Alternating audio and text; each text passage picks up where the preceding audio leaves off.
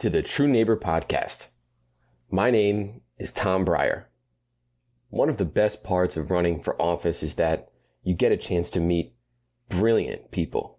My guest today is one of those people, Edward Luce, someone who I regard as one of the preeminent political and historical thinkers in the world today, and one of my intellectual role models.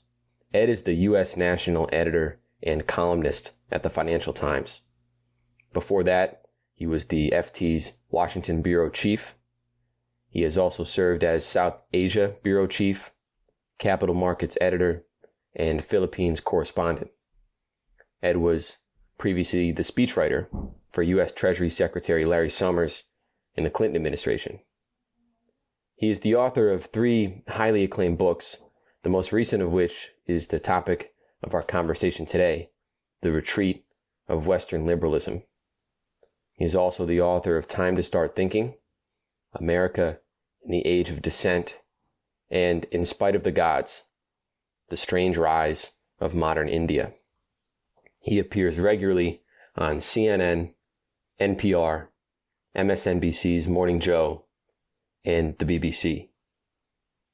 In this episode, we discuss a number of pressing topics, beginning with why our current state of affairs is the symptom of America's ill conceived response to globalization.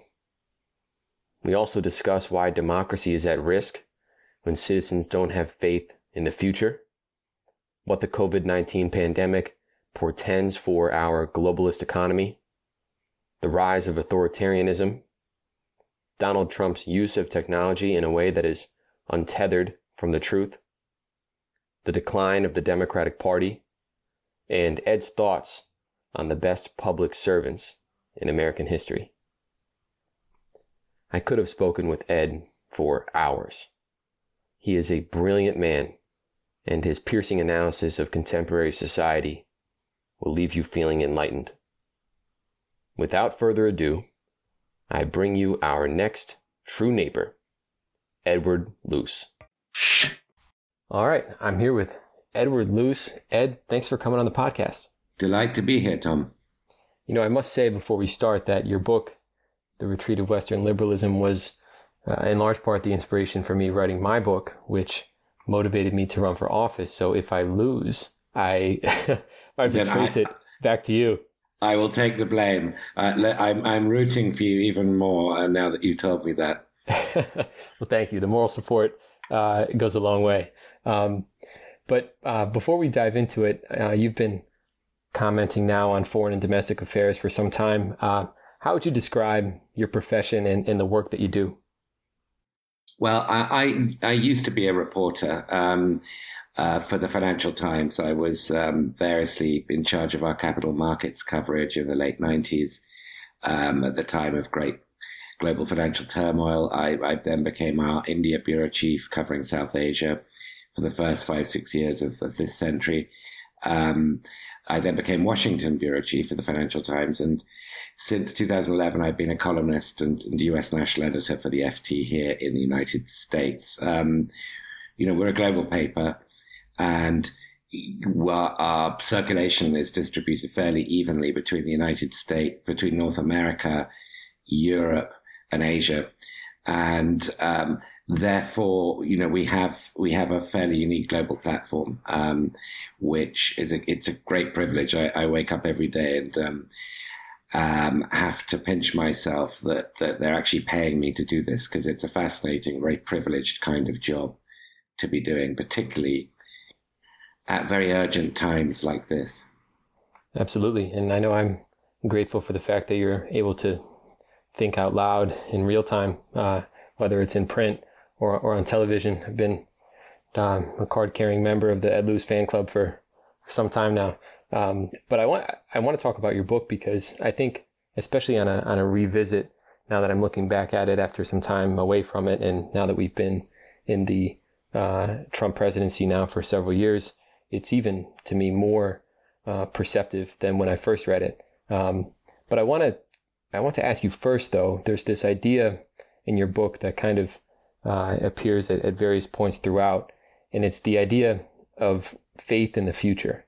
Uh, you, you write that when people lose faith in the future, they are less likely to invest in the present. Why is that faith in the future, that psychological belief in tomorrow, so important? I think it's, um, you know, if you think about it from an individual point of view rather than from the point of view of a whole society, um, if you yourself don't feel you've got prospects in life or things are going wrong personally with relationships, whatever it might be, it's a very energy draining thing. The spark that drives you forward um, uh, starts to dull and and your life can become you know um, inward looking self pitying um, you can be prone to anger all the kinds of psychological things that hit people when their hope starts to die um, whether they're responsible for their situation or not and i think um, writ large this has been happening to sort of vast tracts vast sectors of sections of our societies in the west particularly in the united states and britain um, for really the last generation. And I think one of the sort of collapses of faith has been in the system of meritocracy um, that really is our governing philosophy as societies. That we don't really think it is meritocratic anymore. Um, and a lot of people feel the game is rigged. And I think that is, that has really undermined faith in the future and, the future of our children. And it's also undermined trust in the public institutions um, that uh, that govern us. And I read, I heard a, a line once that happiness is expectations minus reality, and there's been a severe misalignment for the past several decades, it seems, between uh, expectations and the reality that especially working class families find themselves in in the, the United States. And you trace that back toward the initial uh, deep dive toward globalization as the kind of uh, inflection point and the origin of why there has been a uh, a lead, especially on an economic level, to deep disparity and deep despair in the United States. Why why is the uh, why is globalization the starting point for you? I think that the period of globalization or this phase of globalization that we've been in since the 1970s has uncoincidentally, you know, come with the stagnation of middle incomes. Median household income today is only 20% higher in real terms than it was in 1978. Um, and that understates the stagnation because in 1978, most households were single earners. And today they tend to have both uh, both working and sometimes, particularly the woman, in multiple part-time jobs without proper health insurance or indeed pension benefits. So, you know, that number of 20% real, real increase in incomes understates, I think, um, the squeeze that, um, middle class people are feeling. So I, I, definitely is associated with globalization. I would blame our response to globalization rather than globalization itself. What we ought to have done is invested heavily in people, in their education, in upgrading the kinds of safety nets um, that would be more appropriate for the workplace today, where people change jobs frequently, and in providing, you know, what I call a Marshall Plan for the middle class. And and we've yet to do that, and I think that's an extraordinary failing of our political system. That's why I'm slightly hesitant to blame globalization because I think globalization is just an inevitable feature of, of the world we live in and it's enabled by technology. To kind of plant the flag here on the question of globalization, it's timely because we're living now through a pandemic where globalization in many ways has increased our susceptibility to a massive and uh, far reaching virus and the irony, and there was an article in the uh, in Foreign Affairs that touched on this more deeply, but and um, we're seeing this now actually, where 69 countries have banned or restricted the uh, exporting of medical devices and machines and PPE, and there's the the fear potentially that this will cause an equal, equal and opposite reaction, that globalization will actually be turned inward, and because of the health consequences of having a supply chain that extends across the globe, the uh, there will be an incentive to have more localized um, economies and, in essence, more of a nationalist economy. Have you thought at all about what the pandemic might mean for the system as a whole? It's um, it's an intriguing and extremely important question. I mean, if you um, make an analogy between the pandemic and the Great Depression, or the stock market crash of 29, um, you'd see the Smoot-Hawley Act passed by Congress, which was really the, you know, the most protectionist act in modern American history, partly in retaliation to what other countries were doing. That was really when you hit the point of no return and countries started pulling up their draw, drawbridges, if you like. Um, and, uh, you then got a sort of beggar thy neighbor, tit for tat, uh, contraction of the of the world economy and a retreat into nationalism, both economically and of course politically.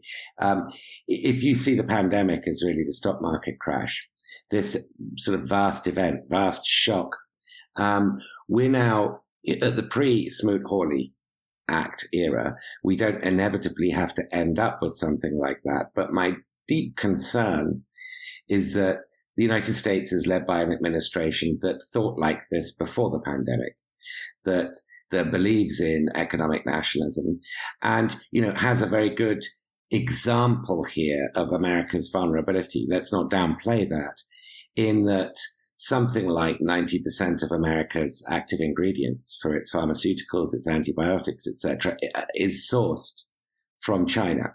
And that is a, you know, an acute vulnerability. Um, so I, I, do worry that that's the way that um, politics is drifting.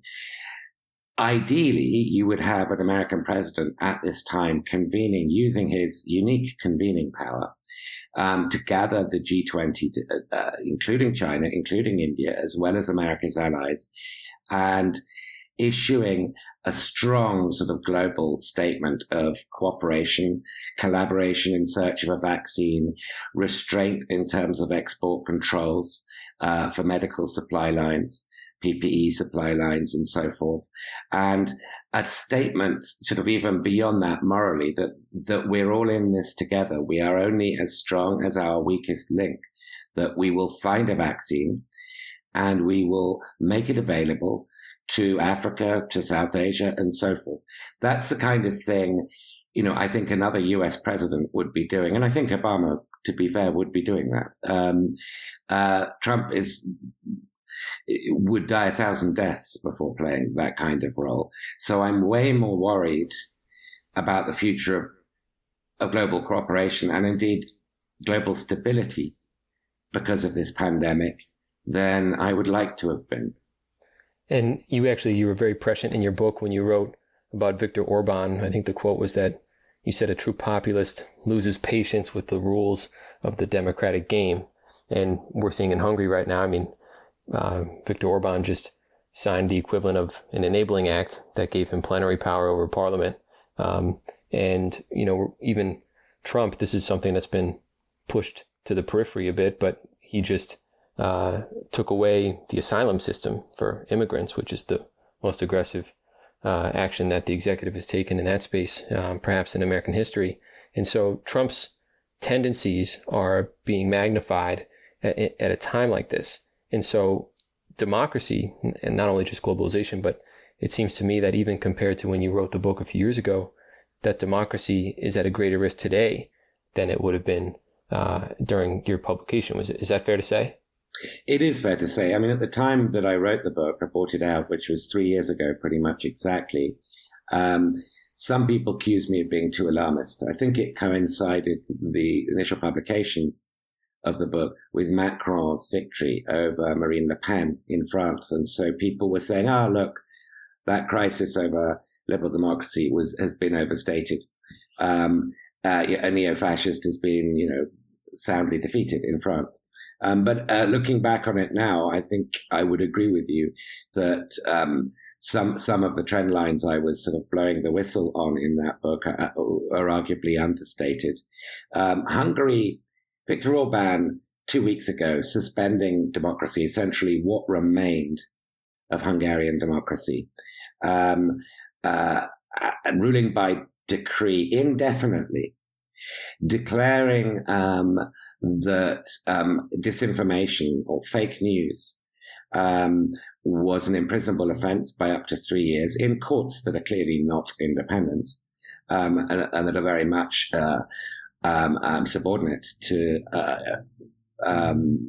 Orban's party, ruling party, has produced no statement of condemnation from the United States, not even a light rap on the knuckles from the European Union. The European Union requires unanimity to penalize any country that breaks its core principles, which include, you know, rule of law, free and fair elections, freedom of the press, etc.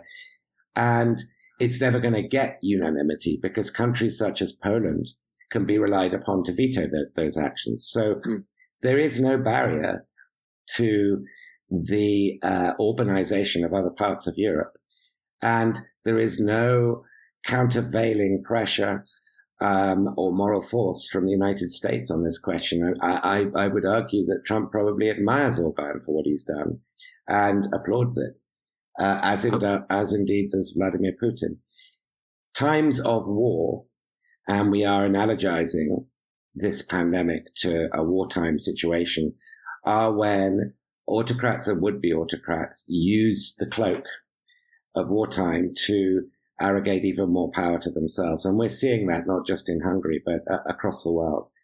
Uh, what's different about today is the United States is either uninterested or implicitly encouraging of, of such trends. And that's, that's very new and it's very troubling. It's deeply troubling.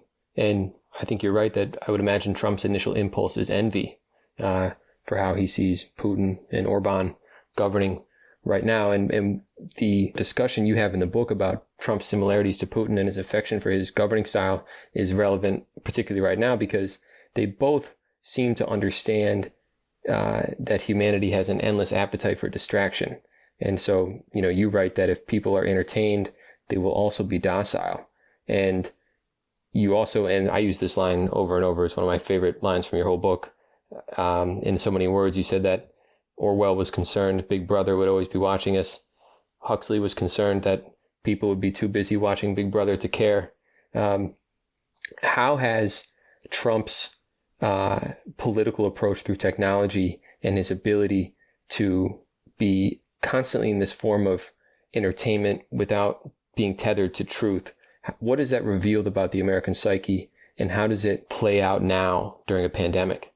So the um, ability Trump has, which I think he honed, you know, through years of managing the New York tabloids, and then, of course, being a apprentice, celebrity apprentice host, of being able to sort of feel where the beating heart of the Colosseum is, is a skill that shouldn't be under underestimated. It, it's he he's he he knows he knows where the mob's um, pulse can be found, hmm. um, and very few political leaders have that skill, and he has it sort of I think to a kind of diabolical de- degree.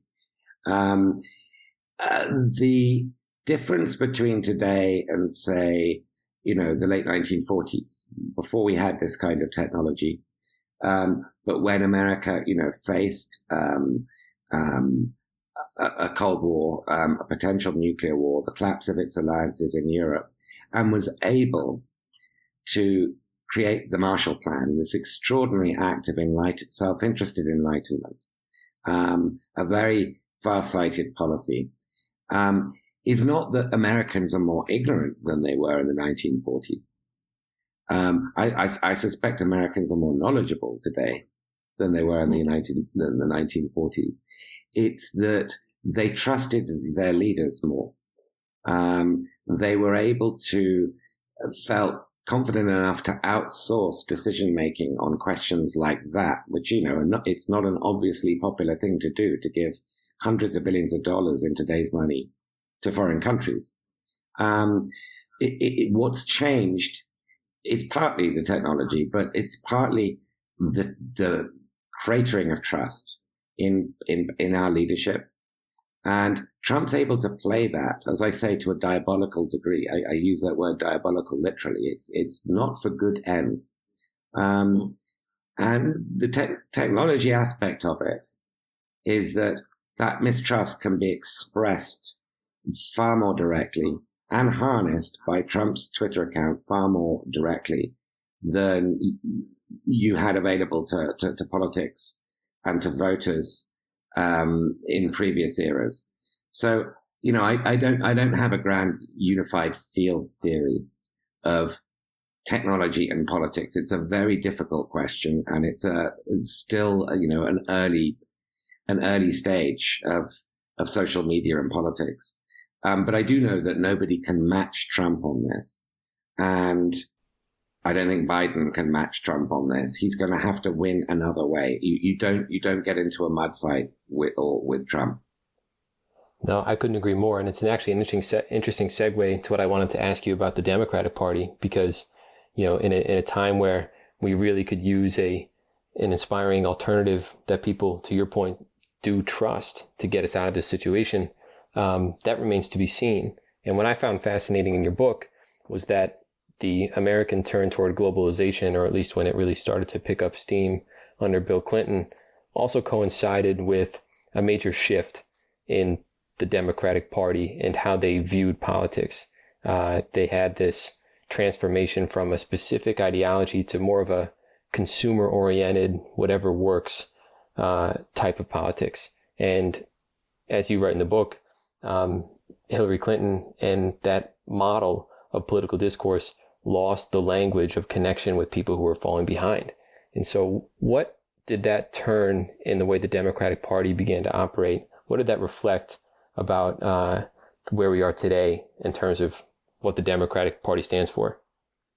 Uh, I think, you know, the, the period of um, uh, the Reagan era caused a great crisis of confidence um, in the Democratic Party. Um, it had sort of lost the plot during the Carter administration.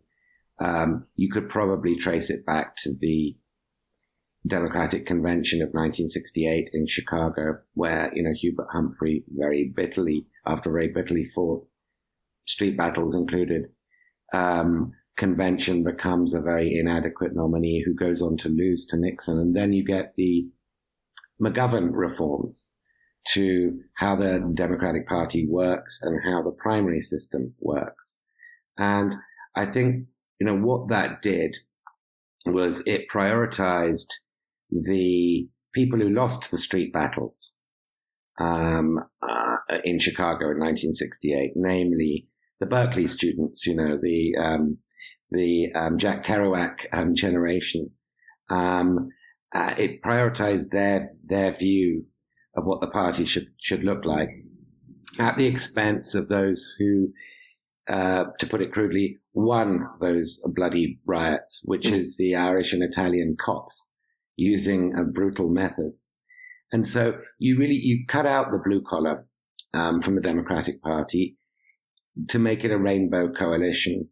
And I think that that rainbow coalition um, aligned with um, big capital essentially became over time the Democratic Party. And it was, it was, I think, personified by Bill Clinton, um, taken further by Barack Obama, both wonderfully talented politicians, able to appeal to vast coalitions and beyond them to, to the nation.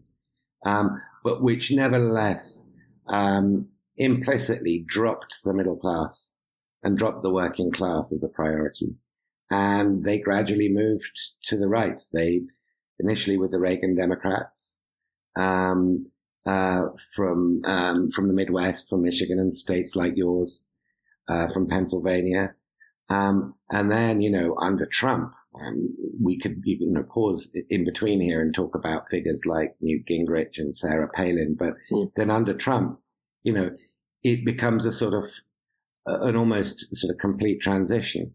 Um, over the same period of time, union membership has declined sharply. And unions were such a strong glue for the Democratic Party, but they'd kind of been relegated. So I think what you got was a party that's essentially a Wall Street of Silicon Valley, of the wealthy, uh, sort of globalized elites of America in alignment with minority groups, um, with a rainbow coalition um, that increasingly didn't want to ask for the votes, um, and was even at times, as with Hillary's deplorable comment, slightly contemptuous of the votes of of the white working class. And I think that's both a, a, tactical mistake in terms of how you win elections, but I also think it's, um, I think it's a substantive mistake to think that most of those people are sort of driven by misogyny and racism. Um, you know, of course there is a lot of that. Um, but, uh, you know, you had millions of people who voted for Trump who had voted for Obama. It clearly wasn't, they clearly weren't so racist they couldn't elect a black president. Um, I think what they felt with some reason was that they were partly being blamed for their plight, for their loss, not just of economic earnings potential, but also of status, feeling needed, feeling wanted, deeper than just an economic thing, um, about feeling useful, part of society. And that led to a collapse of faith in the Democratic Party and perhaps in, the, in democracy more generally in the United States that we were discussing earlier.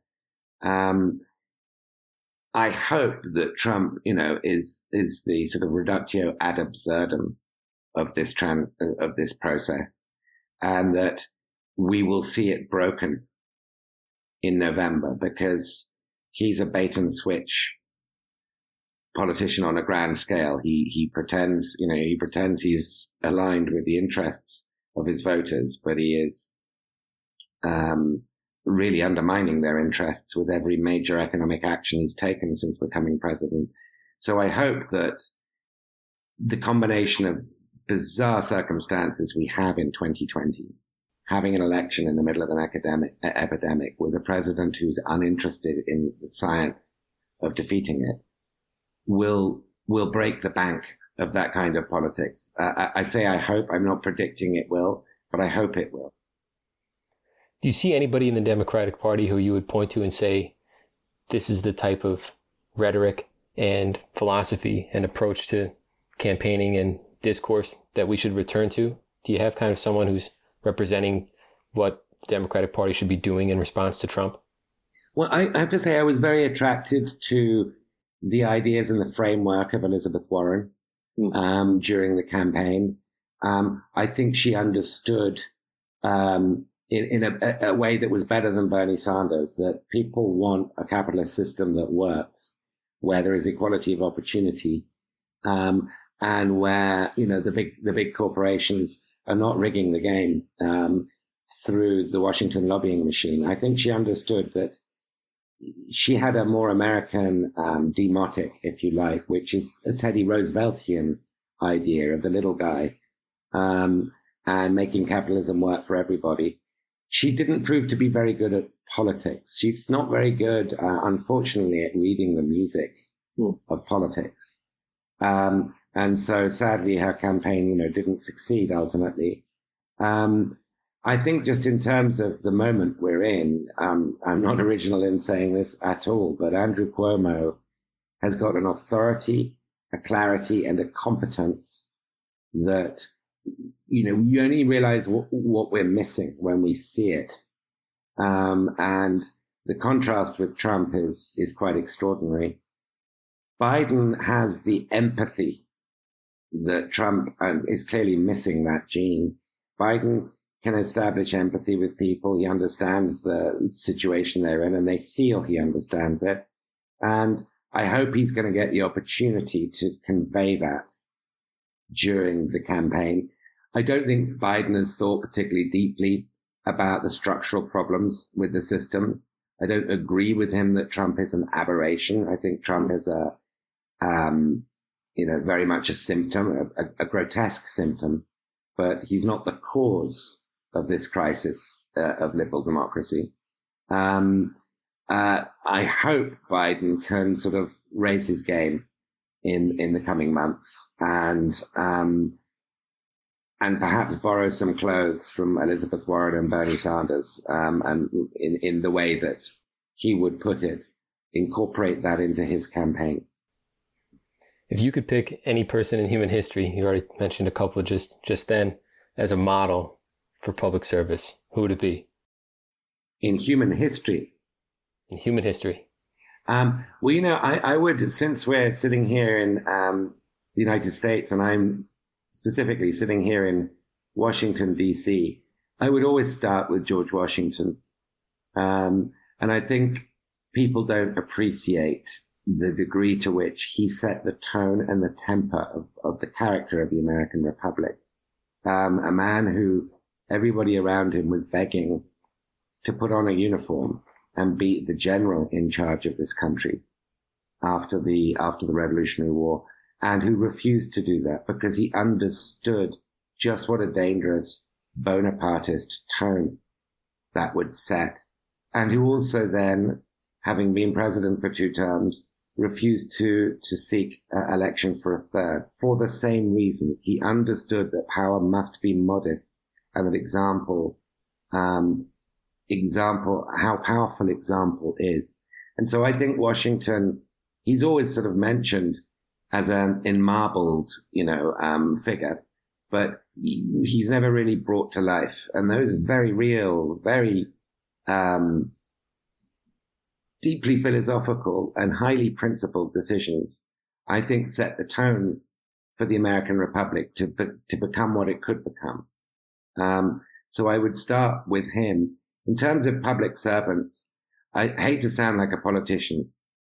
Uh, well, I don't hate to, uh, but I, I, you know, I'm not a politician is, is what I should uh, mean to say. But, uh, you know, when JFK talked about the small numberless acts of kindness, um, it, it's it's so vivid now with the with the essential workers on the front line, the people who are often invisible to us, um, who are day in day out, you know, working their guts out and risking a great deal, and probably isolating um, from their families at home um, to fight a pandemic.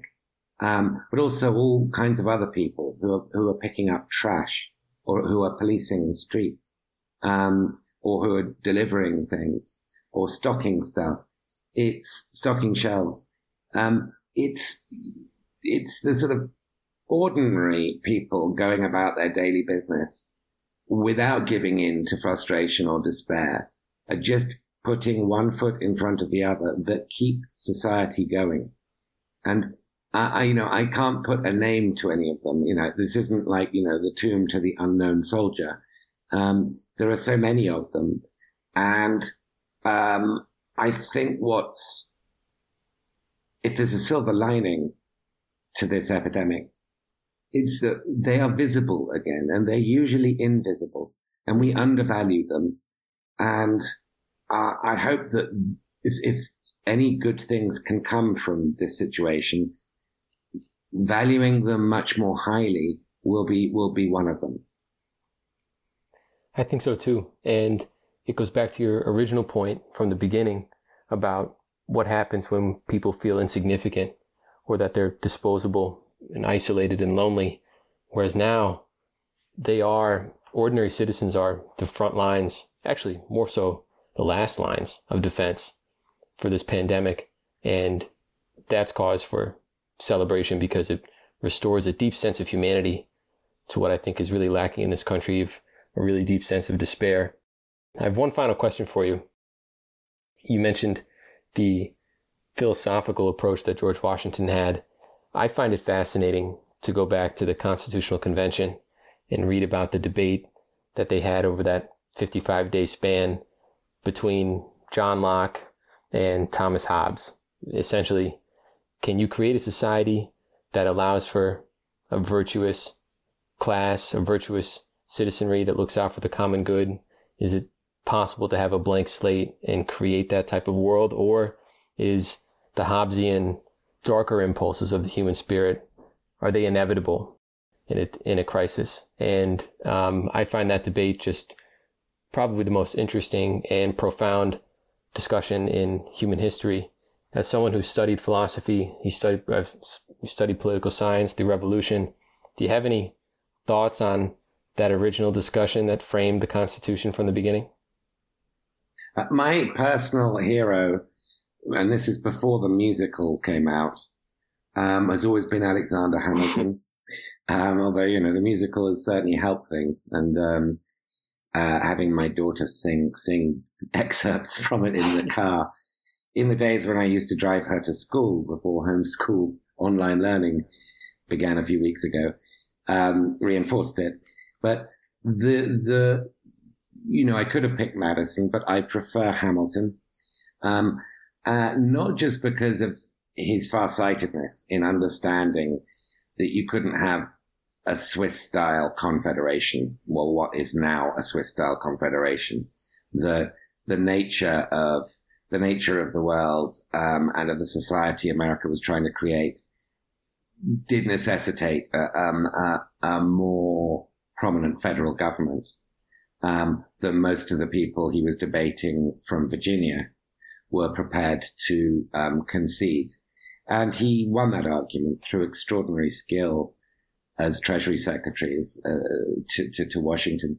Um, so I think um, I think Hamilton's input into that debate was very important, just on a biographical level. Um, you know, he didn't own any slaves. He didn't come from landed plantocracy. He came from a very American background, um, which is, you know, he was born in poverty. You know, the, he scrambled his way up. He was an entrepreneur, basically, in in sort of many regards. Managed to sort of win Washington's confidence, and then became an intellectual leader um, uh, during the constitutional debates. A very brilliant man. Um, uh, I don't feel um, reappraised well enough right now to give you a good sort of um, précis of of that debate. But you have inspired me to go back and and and um, read more about it. Well, that's uh that's cause for another podcast down the line. Then uh, it certainly is. It certainly is, and maybe a celebration of your uh, of your political success. I certainly hope so. But Ed, it's it's a real treat getting to speak with you. As I mentioned at the beginning, I'm a, I'm a big admirer of your your work and your insight, and just the general way you frame discussions in a very ethical and civil way. Um, it's a refreshing voice in our chaotic world today. So thank you very much for taking the time to speak with me. A real pleasure, Tom. Thank you very much.